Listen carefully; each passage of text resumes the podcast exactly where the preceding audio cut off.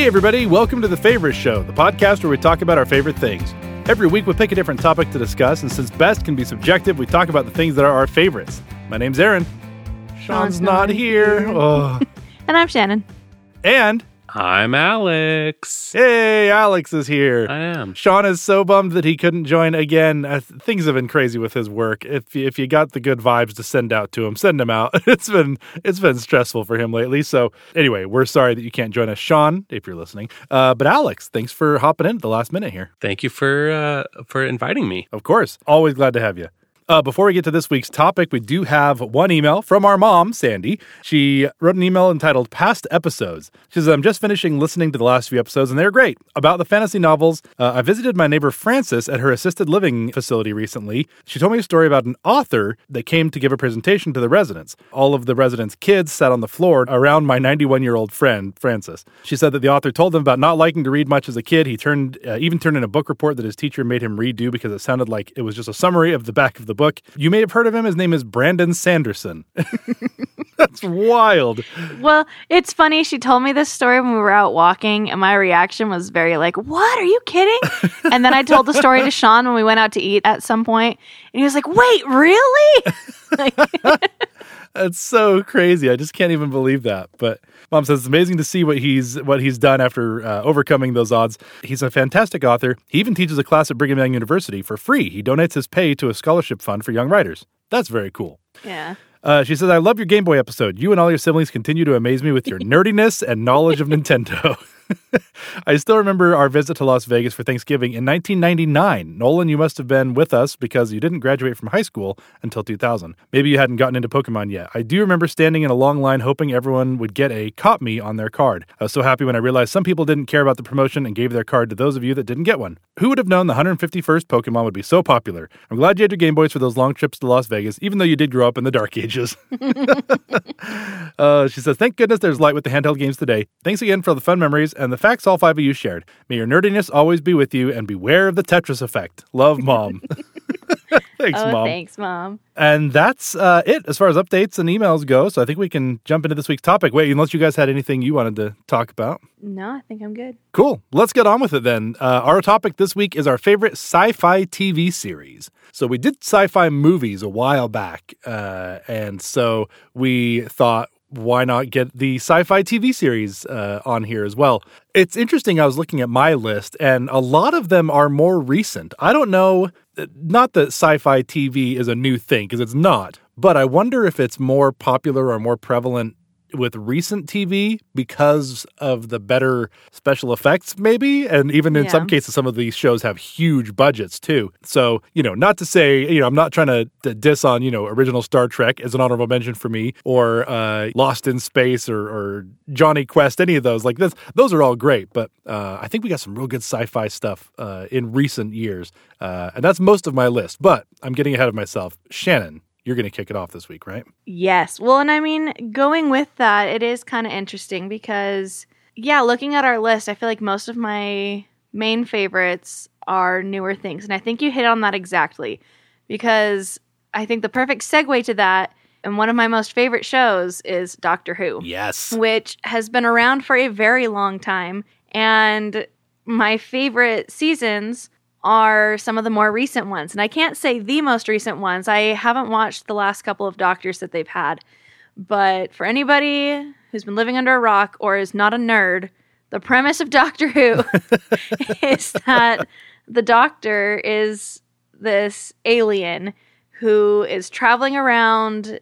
Oh, Alex gave me a look. No, I just I just looked it up. This year they'll be celebrating the 60th anniversary of Doctor Who. Wow. That's awesome. That's pretty cool. Well, so yeah, so the premise is that he's this alien and he kind of is traveling around and doing good things and he frequents Earth and he will get these companions, is what they call them, that he has somebody who will travel with him. And the alien race that he is, they regenerate. And so I think that was such an interesting premise to do because this is such a long running show that after a season or two, he'll get recast as a new person because that's just what his race does. And so they kind of rebooted the show, and we got Christopher Eccleston as kind of our rebooted doctor. And then we got into David Tennant, and then Matt Smith, And then from there, we were kind of caught up with the series. That was all they had available on streaming services at the time. And I had watched quite a bit of Doctor Who in high school, and so I was getting Alex into it.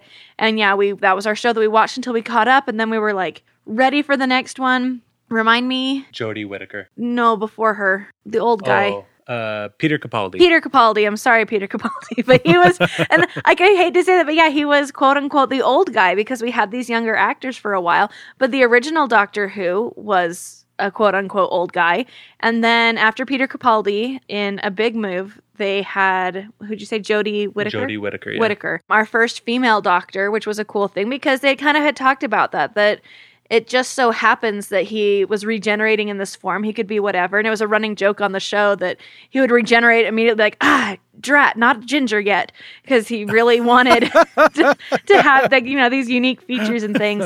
So we had Jodie Whittaker, and I think we just barely got another new doctor, didn't we? Well, it's kind of it's in the convoluted right now. I thought he regenerated back into David Tennant. I thought I saw something about Oh. that. I uh, I'm not I'm not caught up. So if there are any big, Adam, much Kristen, bigger, let us know. yeah, if Adam and Kristen are caught up on the show, so so yeah, the the the creator of each like season and each doctor has the rights to those. So if they want to reuse Huh. like one, yeah, I don't know, but uh, it's it's very convoluted. But I saw David Tennant is back. I heard he was back. I thought it was for like a special or something. I don't know. he was my favorite and that's the thing is it kind of it kind of jumps around. Something that i love so so so much about doctor who is the writing and the ability to take something that's kind of simple and explainable and then to kind of give it this sci-fi twist that my very favorite of the scary monsters and i know we talked about them in our monster episode forever ago but are the weeping angels that Oh, they're kind of explaining these statues that you see are actually again a different alien race that if they like if something is looking at them then they're frozen and they're stone but if you look away from them then they can move and they'll get you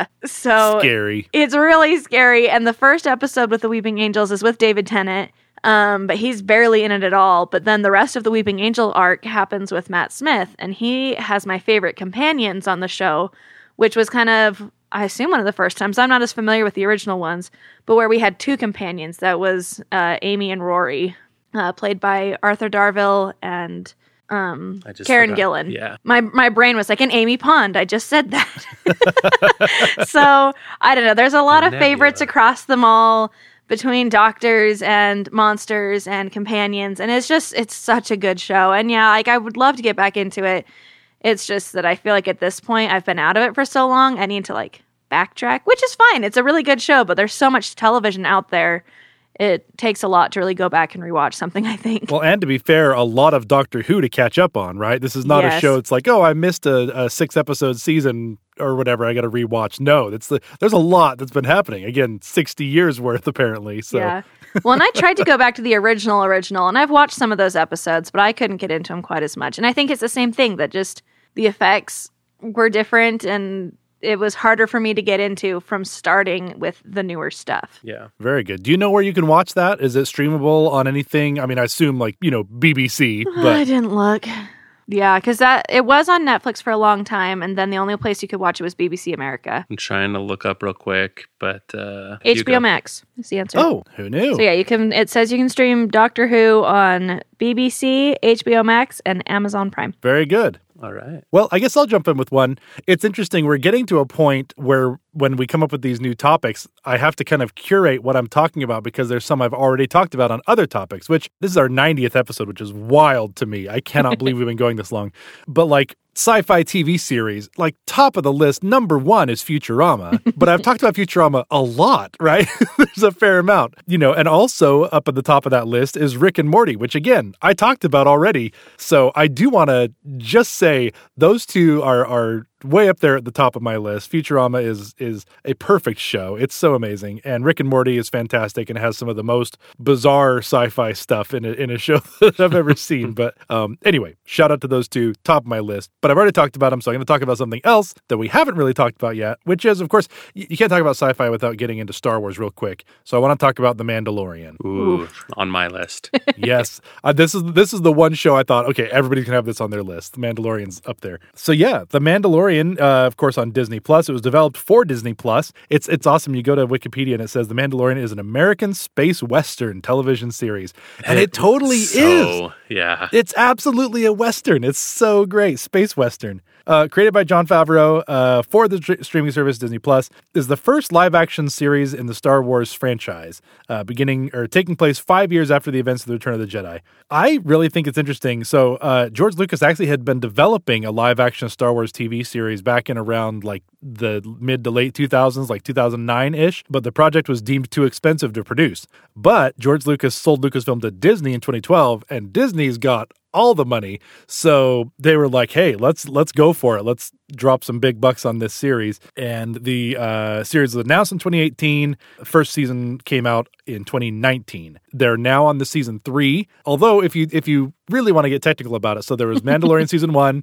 Mandalorian season two, and then there was Book of Boba Fett, which sounded like it was a different series. It really was like Mandalorian season 2.5, right? I mean, there was a lot of a lot of Boba Fett as well, but then we had two or three episodes that were had nothing to do with Boba Fett. They didn't have him in it. It just had the Mandalorian. yeah. And so that was like 2.5. And I don't say that as a slam because Book of Boba Fett was great. It's really No, good. yeah, it and Boba Fett good. was awesome. But I do feel like going into Mandalorian season three, which has just started airing as of the the date we're recording this, there's like two episodes out now for the new season. I do feel like it helps to go back and watch Book of Boba Fett. There's those couple of episodes with Mando in them that I think help fill in the gaps between well, two and yeah, three. They're definitely necessary because you get some backstory with stuff with Grogu, and you get some backstory with his new ship and things like that. Yeah. And Book of Boba Fett is definitely an interconnected series. It's a spin off, basically, as well as the upcoming series Ahsoka and Skeleton Crew. Those will all be inter- kind of interconnected, intertwined spin offs in the same realm. The, the thing, one of the things I love about Mandalorian, I feel like Star Wars is. And I, I don't say this to be as a slam up for the for the films because the films are incredible and they're absolutely some of my favorite films ever. But I feel like Star Wars really found its home in television. And what I mean by that is like all, all along Star Wars has been meant to be kind of an episodic thing, right? Uh, George Lucas has talked about like that's kind of how he he envisioned it to be as an episodic, you know, the new adventures of our heroes and what are they going to get into this time? And after the the films have come out, like they're amazing, but I think we're able to really get into some of these characters and explore this world and see some of these different fun things that we can that we can do in such a vast universe uh, in the tar- Star Wars TV series. And I think Mandalorian does such a great job of that. Of course, Pedro Pascal is amazing. He's blowing Oh up my all over the place right now, but he's so good as Mando. Um, and little baby Yoda, Grogu, he is the best. Love seeing him anytime he's on screen. He's just the best. Oh, he I- steals the show. I saw I saw an interview with uh, Pedro Pascal recently talking about working with a puppet and how like it's not so much a puppet anymore. It's so like the the animatronics and puppetry and stuff like that is so amazing nowadays. that he was joking that he was like, "Oh, you're stealing the show. This is like this is one of the only times I get to show some character growth and this kind of stuff, and you're stealing the camera away from me, talking to an He's like, inanimate this is a object." big moment for me, and you're taking the whole scene. Oh, Yeah. that's so funny. And you know, the other people in the in the show as well, the casting is great. Carl Weathers is so good. He's great. Yeah, there's that's it's a it's a great show. Also, I didn't realize uh they they did some some really cool uh I guess this is typical of Star Wars, but they did some really cool special effects uh, innovation for the show. They've been using in a lot of scenes a virtual set, which is a 360 degree video wall basically that is around the set Oh, yeah. to create a lot of the backdrops and the lighting. So you get actual light on the actors from the That's backgrounds. You get dynamic movement and things. And so, yes, there's still definitely plenty of computer effects that are added in, you know, around that and on top of that. But it in filming, you're not just set against a green screen. You actually have dynamic backgrounds in real time as they're filming, which is really cool. And I know that's been used in a lot of places, like uh, some of the the new Star Trek shows use that as well. I didn't realize that was like a new thing for Mandalorian season one. They basically invented this thing, and now it's being used all over the place. So That's Yeah. awesome. that's really cool. You know, Star Wars is still at it, innovating, innovating all the awesome special effects stuff. Mhm. And I love how much of a nerd Jon Favreau is. He's like he's really kind of one of the the nerdy people and he's like he he created I believe he created Mandalorian. He directs some of the episodes, that kind of stuff, and he's really like put his heart into this show. It's really good. I do. I love that seeing these the TV series that really are being headed by these guys who love Star Wars. They're huge nerds. They love the stories. They love the world. Dave Filoni, Jon Favreau, like all these these guys that Yeah. are building this these shows. Like they're doing such a good job. I feel like like these again. Like I said, the movies are amazing. I I love them, and we wouldn't have anything without those movies. But I feel like Star Wars TV is taking us to amazing places and telling amazing stories, and I love it. I'm so here for it. Yeah. I'm wearing my Star Wars t-shirt right now as a big old nerd. Nice. well, and like the departure from the Skywalker saga and getting to know all of these new characters and things. Yeah. Do you want to take us into Andor? well, I wa- I just wanted to throw some some quick a quick shout out to Lu- Ludwig Goransson. Oh The co- yeah. the composer. My goodness. I don't know how you pronounce it either. Yeah, Ludwig Göransson maybe. Goranson, Yes. yeah, wrote an amazing theme for Mandalorian using elements of Star Wars, but also like a Western element. and recorders. Yeah. Like Yes. Yeah. I watched the thing of him like making the the soundtrack and like I didn't know they made recorders that big. Like that like deep flute sound. It's just a gigantic recorder. yeah, it's a set of there's a, a bass recorder and an alto recorder and I think there might even be like a standard recorder as well, but again, the little like little plastic flute things that everyone gets in elementary school that annoys the crap out of everybody in the world. That's One those. that you take away from your kids because you're sick of them playing. It's Yeah. basically those, but being played well, and that's Yeah. like the theme of Mandalorian. It's so good. So uh, to to kind of detour off of there, I I was deciding if I should go into the other series where Pedro Pascal is one of the leads and he plays the father to a biologically significant child type thing of The Last of Us, I or never go made that connection. Oh yeah. but but I'm gonna actually jump real quick. Stay in stay in Star Wars. We're gonna go to Andor. yeah. Another uh, handsome lead male is Diego Luna, uh, who plays Cassian Andor, who we're familiar with from it's it's it's hard to say, but probably my favorite Star Wars movie, Rogue One. It's one. It's one of my favorites too. Yeah, it's, so it's good. so good, and uh, but it's it's a prequel to that, talking about Cassian Andor, and it's really Star Wars for adults because it talks about like the building of a rebellion and the financial stuff and the the the spying and stuff like that that goes into it, and the financial part makes it sound really boring, but this is like a very intense show. Yeah, the And- hard decisions being made. Yeah. Yeah. And Stellan Skarsgård gives an amazing speech like Yeah. about like loss and all this kind of stuff and like what he is given for the empire or for the the rebellion and that kind of stuff. And it's just such a good show. I'm really hoping we get more of it. I don't think that no, they are planning. They are doing more season seasons, two. but I'm really excited for it. Great show. One of the things I love about Andor as well is is again it's set in the Star Wars universe, but it's not overtly like it's not all X-wings and Tie fighters and Yeah. lightsabers, right? Like even Yeah. even Mandalorian, as much as I love Mandalorian, there's definitely some fan service in there, right? Like you know, there's a squadron of X-wings that's in a scene, and it's like, oh yeah, the X-wings, you know. There's stuff like that that pops up, and again, not a slam. I love it, but Andor, I'm trying to think if there's like really anything. They're TIE fighters. Yeah, I guess there's that TIE one fighters. planet. But like it really is just like, you know, the locations and the places like they're talking about the rebellion, but like, you know, Luke's not in it, Leia's not in it. Not yet anyway. I don't know. I don't know what what future seasons will Yeah. have. But yeah, it's like it's it's it's its own complete story in its own unique place, but it's absolutely Star Wars in the same time. So it's it's it's cool how they pulled this off. It's really inter- interesting uh interesting way to tell a story. But yeah, it's it's it's not all the same things you know, but it's still definitely Star Wars that you know. So it's uh, uh,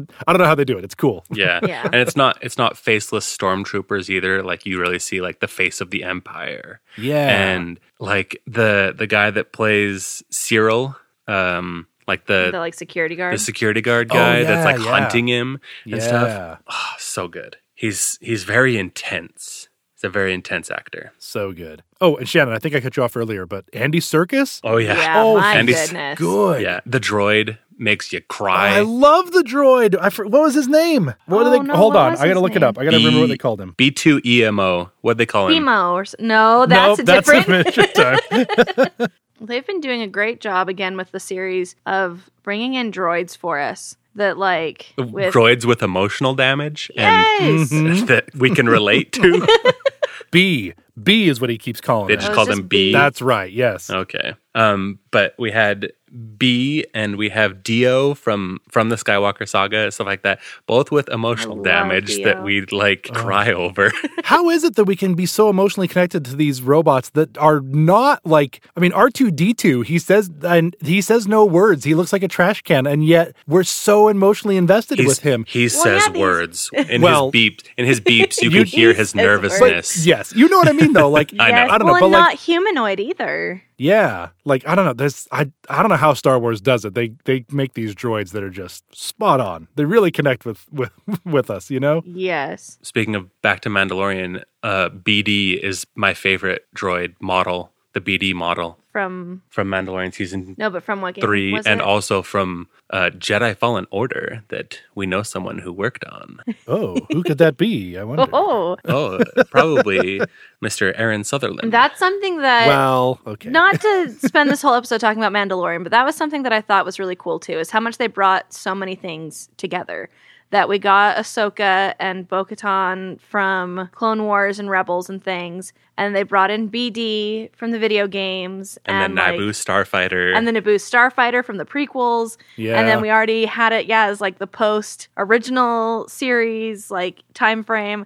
So they just had a really amazing job of kind of bringing a little bit of a lot of things just all together. Yeah. Yeah. Oh, and speaking of droids, IG Eleven, uh, Taika Waititi was so Yeah. good. I Yeah. lo- that was again. That's a character I was very emotionally connected with. It's Yeah. such a cool character. Yeah.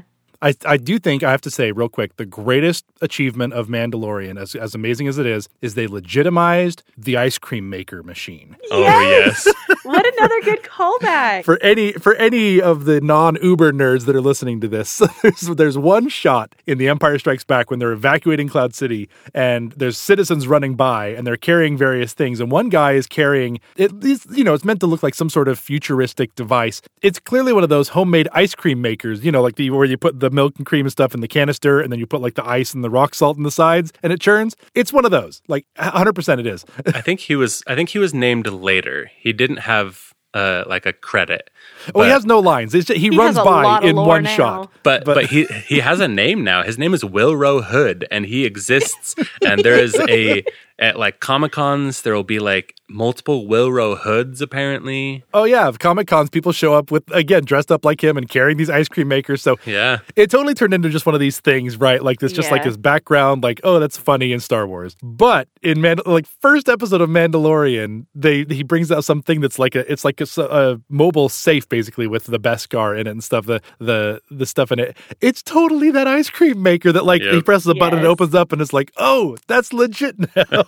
Well, and Oh. Alex, you had discovered some TikTok page that this guy was going through, and he was like Oh yeah. finding the random stuff that they're using for movie props of like, oh yeah, you see, because like that's another one that people are kind of familiar with. Is in episode one, Anakin has stuff like hanging on his wall in his bedroom on Tatooine, and one of them is one of those like ball and stick games that you oh like. yeah, and so somebody they were going through all of these different stuff of like oh yeah this thing that they used in mandalorian here it is it's this flashlight. Or this thing that they used in andor here it is it's a lighter like and like showing where you can buy them online which i think is so cool Luke's lightsaber is is from a vintage camera flash, like the kind you put a bulb in Oh, that would flash once or whatever. That's that's So it is- cool. Anyway, we're getting off on tangents. We that's- are. again. We might we might need to do our full Star Wars episode one of these days. But Yeah. we're already almost there.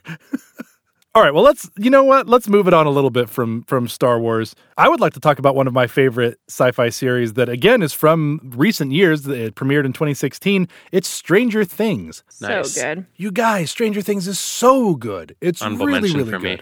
Yes. So, Stranger Things is a Netflix original, and Netflix had done, you know, has has been doing stuff for a while now. But I feel like Stranger Things is like the show that really put them on the map of as far as like, hey, we can make our own shows, and they're as good as anything or better than anything out there, right? Like streaming services have been doing the streaming thing of other people's movies, other people's shows for forever. And when when Netflix decided to start making original content, or streamers started doing that, you know, it was like, really, they're gonna do this, and then Stranger Things came along, and I think every, everybody was like, "Oh, okay, the streaming originals are, are nothing to mess with, or can be nothing to mess with." So, Stranger Things came out in 2016. The second, third, and fourth seasons followed in October 2017, July 2019, and May uh, May to July 2022, respectively. The fifth and final season should be coming, I believe, next year, 2024, is what I've been reading online. So there there are very few details, if any, about it.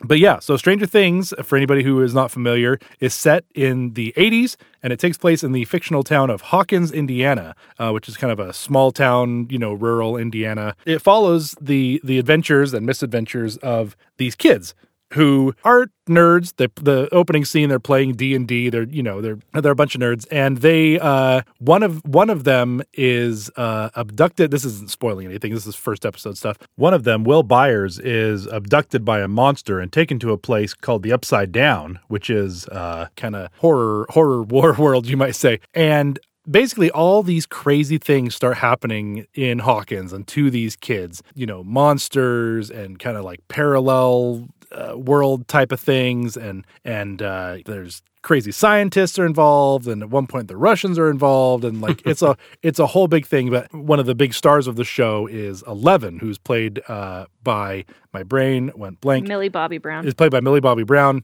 and uh, she has uh, essentially superpowers that have come from this lab that she was uh, involved with. Um, again, all kids. Uh, all of all of the main cast are the are these these kids that are what they're pretty young in the first season, right? Like middle Yeah. school, you know, Yeah, I want to say they were like 10-ish, 11-ish when the show like actually started. something like that. Because Yeah. now I want to say they're like 19 and 20. Like they're all starting to be adults, and that's weird. Well, But- yeah, in the later seasons, they're finally they've they've you know each season there's some time that passes between, and so now they're able to kind of explain away. Okay, they're in high school now, or whatever. I don't know how how what uh, season four could have ended on a on a crazy note, and so I don't know where season five is going to pick up. But Yeah. Yeah. And Winona Ryder and David Harbour are like the My consistent goodness. adults. so good. They're, They're really, both really, really good. Yeah. Um, and on top of all of that, there's all the there's all the uh, scary monsters, all the sci-fi stuff. Um, there's also all of the nerd culture, especially for those of us who grew up in like the 80s and 90s. Like there's lots of references of all the all the stuff they're doing. You know, D and D, the arcades, the Atari, all that stuff Blockbuster. yep, the blockbuster video. like, All they all make these great appearances. The on top of that, to go along with it, there's all this amazing music, all these great songs. You know, Yes. All these great throwback. Uh, um, you know, I don't want to say like. Uh, Classic, I don't know, because I like because I remember some of that time. I remember those days, so I, I guess that's me feeling like I'm getting old now. But anyway, lots of great '80s and '90s music, tons, tons of that nostalgia coming in. But um, the acting is great, the story is great. Um, Stephanie is actually the one who who saw it first and was like, "Hey, have you heard about this Stranger Things show or whatever?" And she'd watched a few episodes, which is funny because neither of us are really that into like scary stuff, and so for her to just pick it up and watch it on her own was kind of uncharacteristic. But she was like, "Hey, you got to watch this; it's great." And uh, yeah, so I've I've seen it all now, and uh, fantastic, fantastic show. And I'm I'm glad that we're getting one more season. I'm also kind of glad that we're only getting one more because you know some shows like they go on a little bit too long. Yeah. I'm like, okay, how long can bad things happen to these kids? you know, so Yeah. I'm glad the next season's the last, but I am glad that we get one more to wrap things up, and I'm excited to see what happens. Well, and I guess the creators had said it's the Duffer Brothers, right? Yes. Yes. Yep. They they had had an end in mind from like the get go, pretty much. So, on that that kind of gives me some hope too that it's not just like, oh, we can keep this thing going. Let's keep it going. It's like, no, this is what we have planned, and so this is where we're gonna end it. So I don't know. I I do Yeah. think the first season has been my favorite so far. I loved the last season just barely though. Eddie is has a special place in my heart. He he is a cool character Yes. but yeah no it's it's a really cool show and it was kind of the show that made me brave i think because we were watching the first season like at nighttime and it'd be like oh man we we need to quit watching this before bed we need to watch this in the middle of the afternoon like oh, that's funny. I will agree. I the first season I think was my favorite as well. There's something about it that captured like you know that like magic that like ET, like you know the kids uh, uh, and like that time that time period and and all the stuff. Like there's something about that first season that captured that really perfectly. And it's not to say the other seasons have been bad because I think they've all been really good. yeah Um, like you said, this latest season super super good. Great acting, great story. It's it's I'm was super invested in it. But yeah, there's something magical about that first season. I liked a lot of the mystery in the first season that we really didn't see the monster until like the last episode. Yeah, that's true. That's a good point. Well, speaking of monsters with pedal heads, should we talk about Last of Us now? Sure. Sure, let's Alex, do it. take it away. It's your turn. Well, we, we it's both. We we just finished it. We just just watched the finale tonight. nice. I watched it yesterday. nice. Uh yeah, Pedro Pascal, uh Bella Ram no Ramsey, right? Ramsey. I almost said Rambo, I think. No, Bella Ramsey. It's a different Uh, show. Oh, so good. And I haven't I have yet to play the video game, but it's has put the video game on my list of two plays. But I've seen side by sides a lot of like videos on YouTube and TikTok, and apparently the, a lot of it is like shot for shot, like just taking the video game and making it into a TV show. which like as gamers, that's what you want. And like not to say that you can't take your creative liberties and stuff. There there have been some really good things created. But, you know, like we've all kind of talked about how amazing it would be to get a Zelda movie, but we don't want an excuse me, princess Zelda movie. no, we don't. Why not? well, and we were watching some of the, uh, I think after all of the episodes actually, but we've only watched some of them. They did kind of a behind the scenes making of whatever. The creator, it's the same thing like we were talking about with Mandalorian. Like the creator loved the video game. Craig Craig Mazin and Neil Druckmann. There we go. But he was saying like he played the game and he experienced these things and he wanted to stay true to the story. And he's like, I just, I wanted to really make sure I captured this faithfully and I retold this in a way that did it justice. Because he was like, it was just such an incredible story. I knew it had to be told to more people and this was a great format to do it. Yeah. So but it's yeah, it's based on the 2013 game of the same name, or at least Last of Us Part One, game created created by Naughty Dog Entertainment for Sony uh, Sony Computer Entertainment. Uh, and yeah, it's just it's like a really good take on the zombie apocalypse because it's uh, without giving away any spoilers. I mean, it's like if you first episode. if you played the game, uh, you've already seen all the spoilers. But uh, True. the cordyceps mushroom has evolved because we've heated up our planet and so the the mushroom has evolved to, to survive in a hotter environment so it can survive in humans and it kind of turns people into zombies and all this kind of stuff and it's these two people working together to try and stay alive and make it across the US in this apocalyptic world. And it's not only these zombies that they're fighting off, it's also like just other people because you see how people react in an apocalyptic situation and what they do to try and like survive and to justify what they're doing. Yeah. Yeah, we had lots of different settlements and different ways that they would interact with each other, like within their settlement and also like settlement to settlement, Yeah. which was, yeah, really interesting because of all the places we got to see. Some of them were very militaristic, some of them were a little more like a cult, and some of them Yeah. were a little more what you would hope would happen. And like, you know, the, the couple of people who would bunker communist down. commune type thing. yeah. So I mean, it was it was really interesting and I think unfortunately, you know, you kind of get that perspective of we just barely were in lockdown ourselves Mhm. and to see what we as a society started to do with like mistrust or with getting really defensive. And of course, it wasn't like end of the world nonsense the way it was in Last of Us, but like I mean, it's still sorta. It was. I mean, it was bad. It was bad. It wasn't. but it wasn't like the military bombing everybody to try That's to true.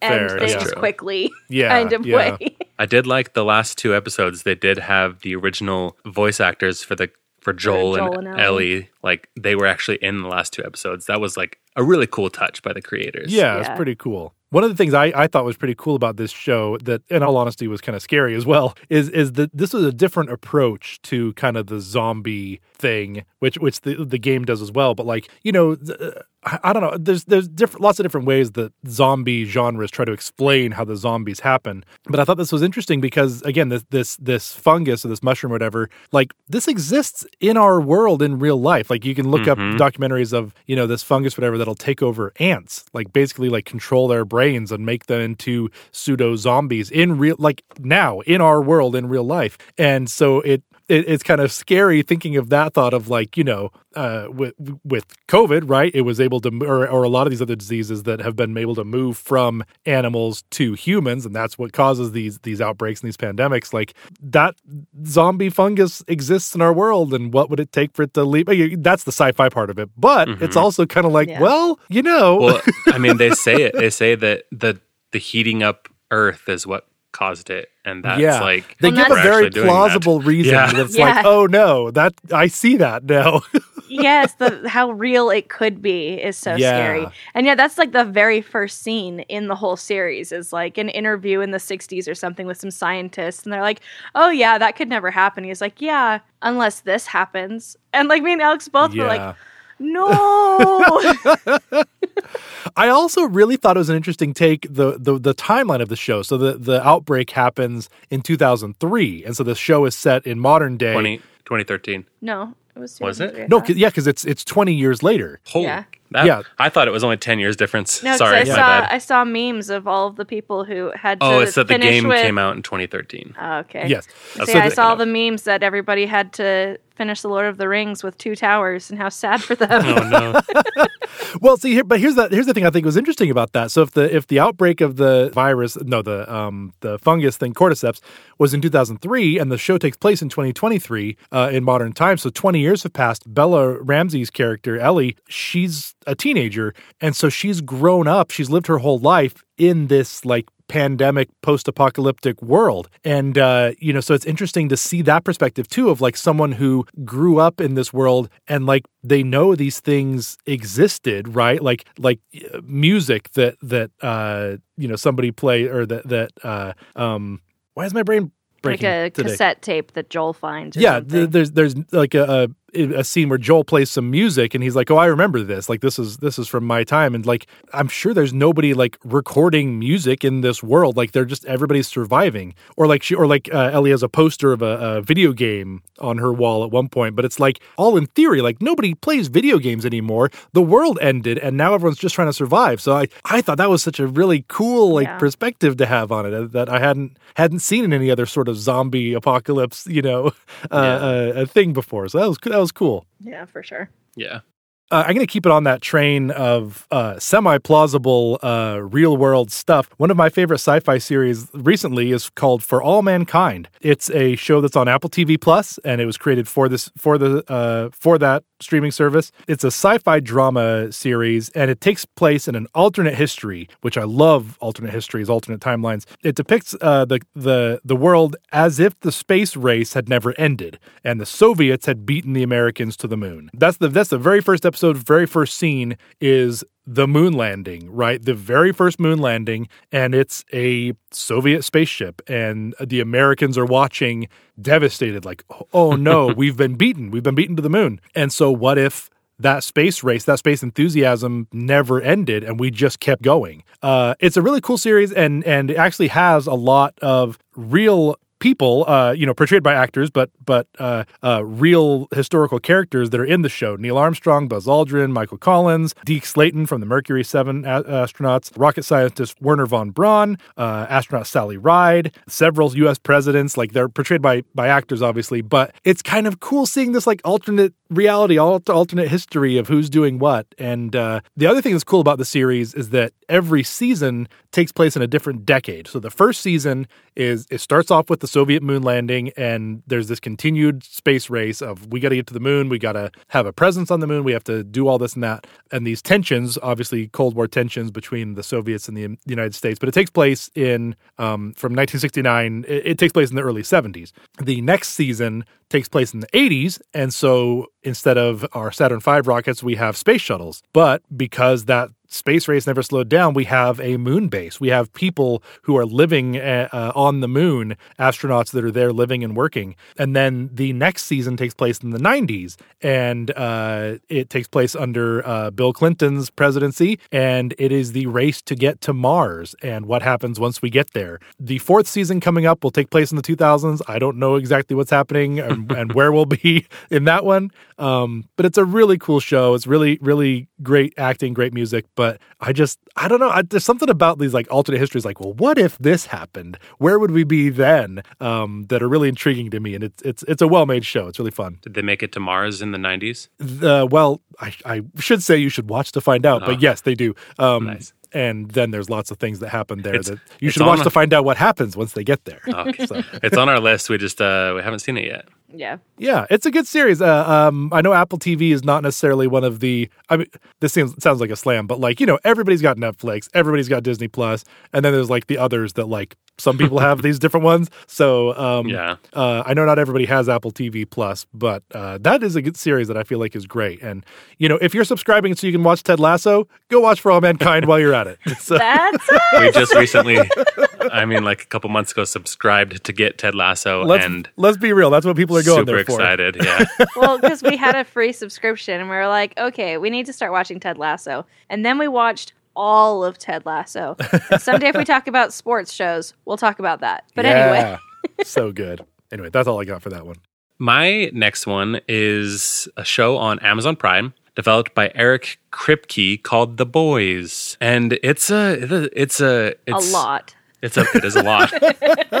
uh, it's so it's based on a comic book by the same name, uh, also called The Boys by Garth Ennis and Darick Robertson. Uh, and the comic ran from 2006 to 2012. So it it's set in a universe where people have superpowers, but it is in a I feel like much more real realistic universe, at least in capitalist America. Of these superheroes are like capitalist celebrities and like they have their own like corporation that owns like everything. Like they have Vodaf so the the company's called Vought. So they have Vodify that's like the main music streaming service.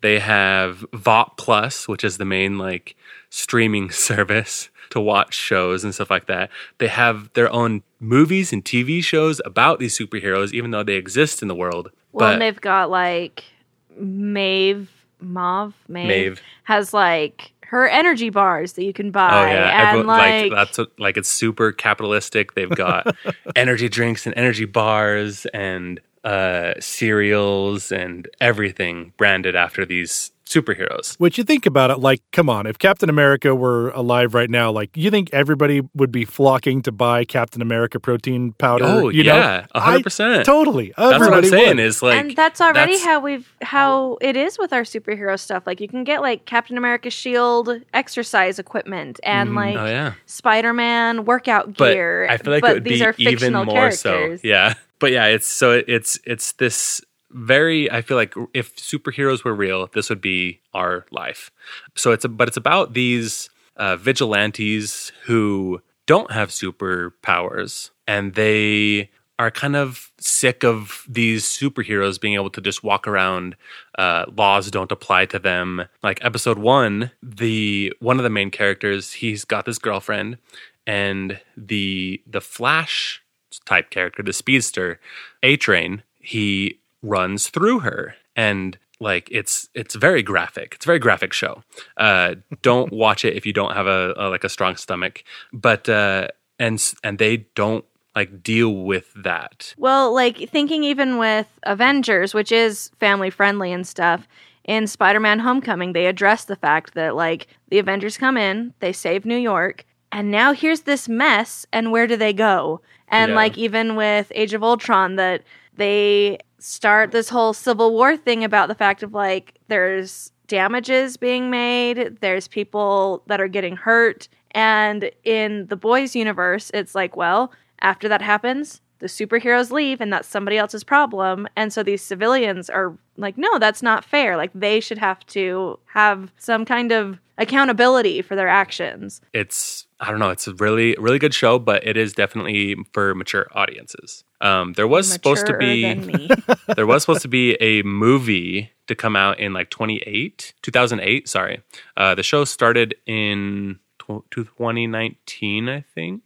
they're in their they just did their third season but i'm kind of glad that they did a tv show instead of a movie because i don't know long form media it just does a lot in uh, in many instances it's better at storytelling but season three ended with a crazy cliffhanger. The main the one of the main superheroes who's basically Superman, his name is Homelander. He's terrifying.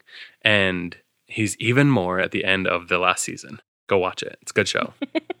I want to talk about another show that is also a lot, and uh, I think you maybe need a strong stomach to watch, but it's, it's super good. Uh, it's actually an anime called Cyberpunk Edgerunners. I'm just gonna start that, and we haven't yet.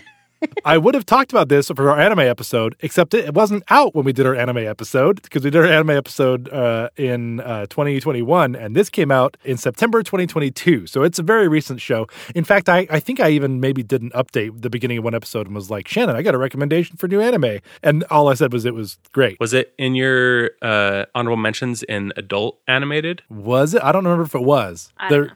I can't remember if it was. Anyway. Anyway, But yeah, so Cyberpunk Edgerunners is a Polish Japanese anime series. So out of the, the companies that made it, that's, I've never seen that combination before. Yeah. Um, it's based on the video game Cyberpunk 2077, which I have not played, and this takes place in 2076. It's a prequel that takes place about a year before the events of the game. Again, I haven't played the game. I don't know, you know what what's in there, what what, what the deal is with that, but. So, uh, Cyberpunk Edgerunner takes place in Night City, which is a self-reliant metropolis located in the free state of California. In in the distant or in the not so distant future, I guess I should say, the city suffers from extensive corruption, cybernetic addiction, and gang violence.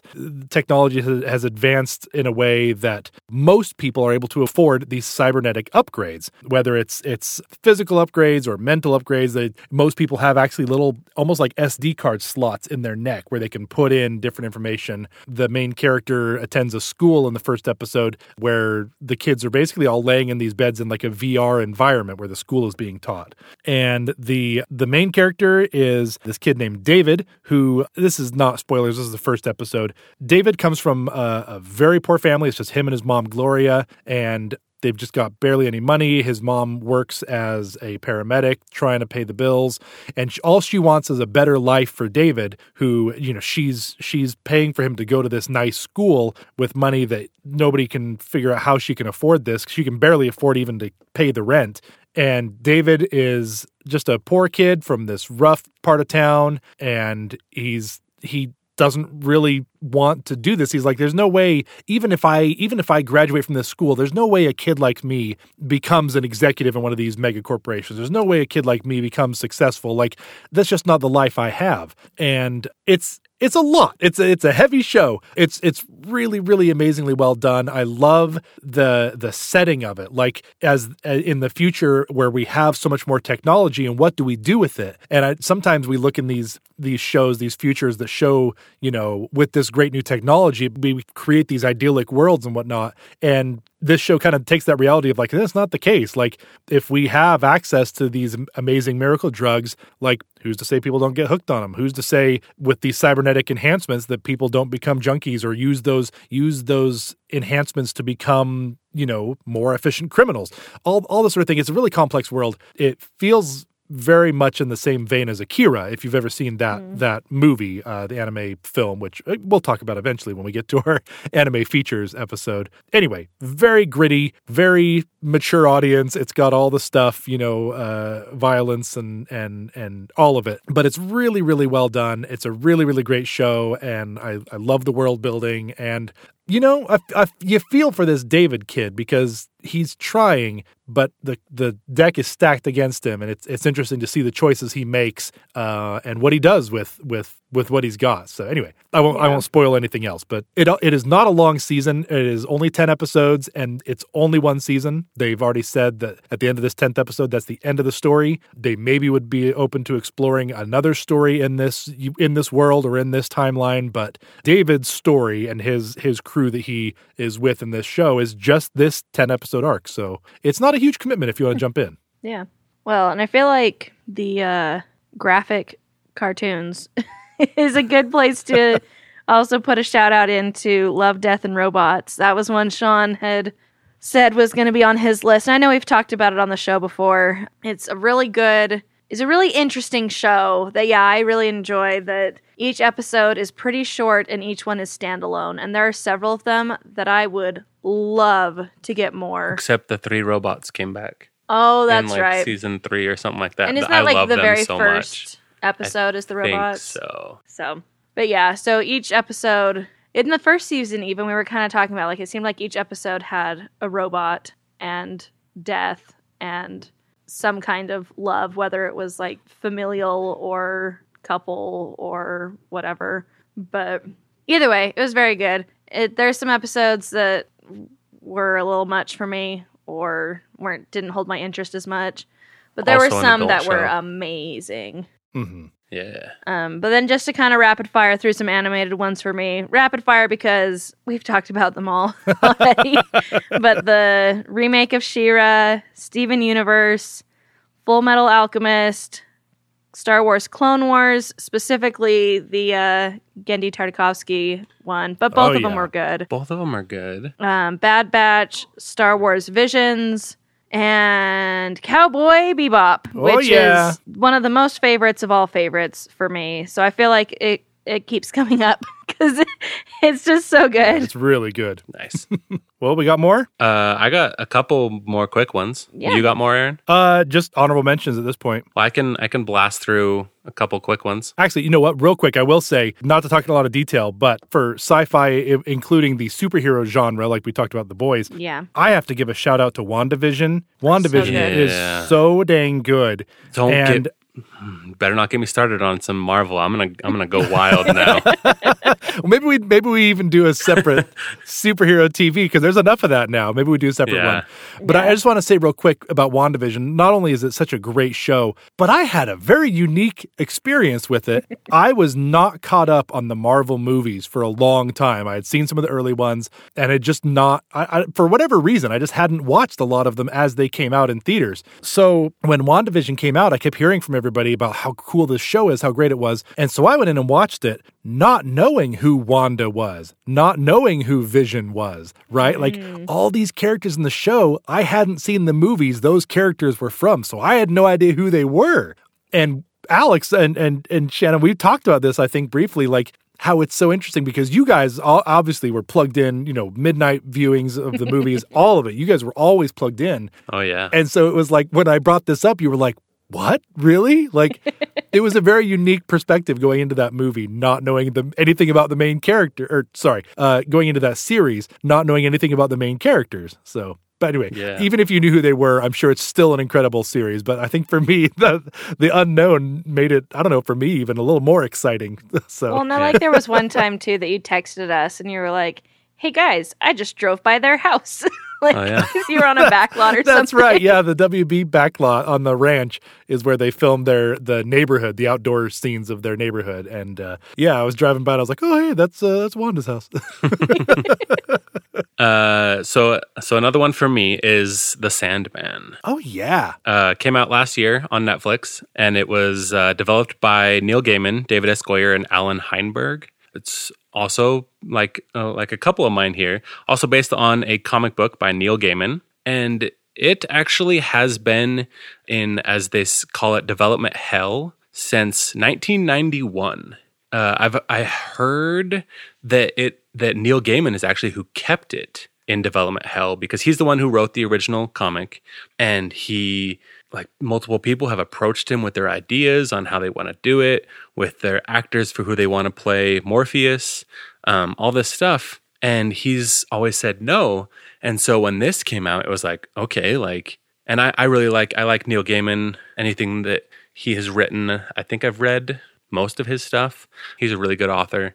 Uh, but I was like, okay, I- like I feel like I can trust this, and it is a great show. Have you seen it, Aaron? I have. Yeah, it's really great. I It's really very good. enjoyed it. Um, but it's based on uh, uh, Morpheus, who is the personification of dreams. Um, he's one of uh, they call them the endless, which is like dreams, death, Desire. or something. desire, like some of the seven deadly They all sins. start with D. I thought. I think they do. I think you're right. But uh, but so he's in the beginning of the the series. He's captured and held captive for for many years by like a human, and uh, when he is released, his realm, which is the dreaming, is like in turmoil, and like a lot of it has leaked into the human world, and he's got to go correct it. And that's kind of the whole story that it's based on, and it's very good. It is really really good. Uh, another show based on a comic book is a Dark Horse comic written by Gerard Way uh, and illustrated by Gabriel Ba. uh, and that is the Umbrella Academy, So good. also a Netflix show created by Steve Blackman and Jeremy Slater. It's about a dysfunctional family who are kind of brought. So they they were together as children, uh, adopted by this man, and their adoptive father died mysteriously, and so that brought all of them back together. And they all have like superpowers, but like not your traditional superpowers. It's all like weird ones, and it's a really really good comic and show both. But uh, just a, a really fun, chaotic show. Chaotic is a good way to describe it. It it is. is very, very good though. It is very good. Five is my favorite. Five is really good. And then my last one is Star Trek. I had to bring it up. Star Wars has always held a special place in my heart. Uh, Star Trek a close second. And and for the most part, I've seen most of the original series. I haven't seen much of the new stuff, which is unfortunate. I haven't seen like Picard or Lower Decks. I was going to ask if you had a favorite season or series because there have been a lot of different Star Trek There have, and I I've been meaning to just you know have some extra time just to like Oh yeah, start I've again. Been meaning start- to get some of that. yeah, that'd be nice. we need like I don't know, like a big winter storm that shuts everything down for like three days, so I can just like Yeah. watch Star Trek for three days straight. Um, but for anyone who's not familiar, which everyone is, but it's uh, fo- follows the voyages of the USS Enterprise, an exploration vessel to explore Space. new worlds, seek out new life and new civilizations, and to boldly go where no man has gone before. And so good. That's uh, copyrighted. We can't have that. Origi- original original Star Trek over next gen, but Picard over Shatner. This is a hot take Yeah. here. Wow. I guess I did that weird. Picard over Kirk. Oh man. Yes, I agree. Definitely one of my high honorable mentions as well. Um, but yeah, besides uh, honorable mentions, that's my list. Sweet. Well, in that case, we'll wrap it up. I've got a couple more honorable mentions, but we can we can shoot those out at the end here. Um, uh, Alex, thanks for stepping in again at the very last minute to to help us out when Sean wasn't able to join. So always good to have you. Thanks for having me. Um, as usual, we want to hear what you think. Send us an email at thefavoriteshow at gmail.com. Look us up on Instagram at The Favorite Show Podcast. I went a while without posting on there. I'm trying to get back to it. So, the last couple episodes, I've been posting. So, fingers crossed. I stick with it. um, but yeah, let us know your favorite sci-fi TV series. There's so many. Um, I feel like I say this every week, but like we barely scratched the surface. There's so much good stuff, not just in the last 10 to 15 years, like all the stuff we talked about, basically, but um, so many good things. Let us know your favorites. Also, let us know if you have suggestions for future topics or guests or whatever. Make sure you're subscribed so you don't miss any future episodes. And we'd love a five star rating if you like what you hear. And if you don't feel like giving us a five star rating, it's probably because you're bored of the boring old current times we live in. And we don't have all these fabulous sci fi futures that the TV is promising us. So just go watch these shows and get lost in those worlds, um, preferably the good ones, the, the Star Wars and the um, Star Trek, not the Last of Us future worlds. Yeah. well, I guess that'll do it. Until next week, my name's Aaron. Sean's not here, and I'm Shannon. and I'm Alex. Talk to y'all later. Bye. Cue the music.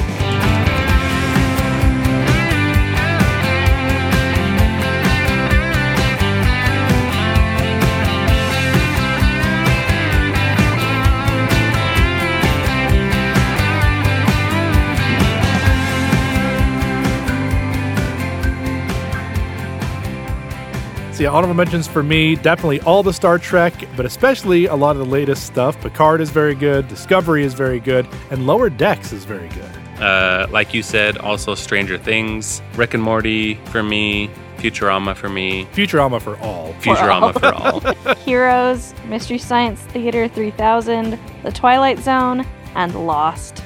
I loved Lost. I know Lost gets a lot of flack on the internet. It was great, and it's amazing, and I will stand by it forever. Also, I have to shout out to Loki. That one was super good. Again, we might have to just do a superhero TV show. I kind of figured we but would. I gotta, yeah. sh- I gotta shout out to every Marvel TV show ever. Yes, they are all very good. Yes. I am Marvel Zombie. I also have to second Cowboy Bebop, Mobile Suit Gundam, Sword Art Online, Dragon Ball Z. Those are all excellent animes. Um, and also, I have to throw in there Harley Quinn. It's so good, you guys. And It we, we're good. we're watching it. We're in like season two or mm-hmm. three. I can't remember if I talked about that one in our adult animation series, but You you had mentioned it. You had boy, it's good. and we started it like soon after that episode. It's really good. It's geared toward a mature audience, but it's really good.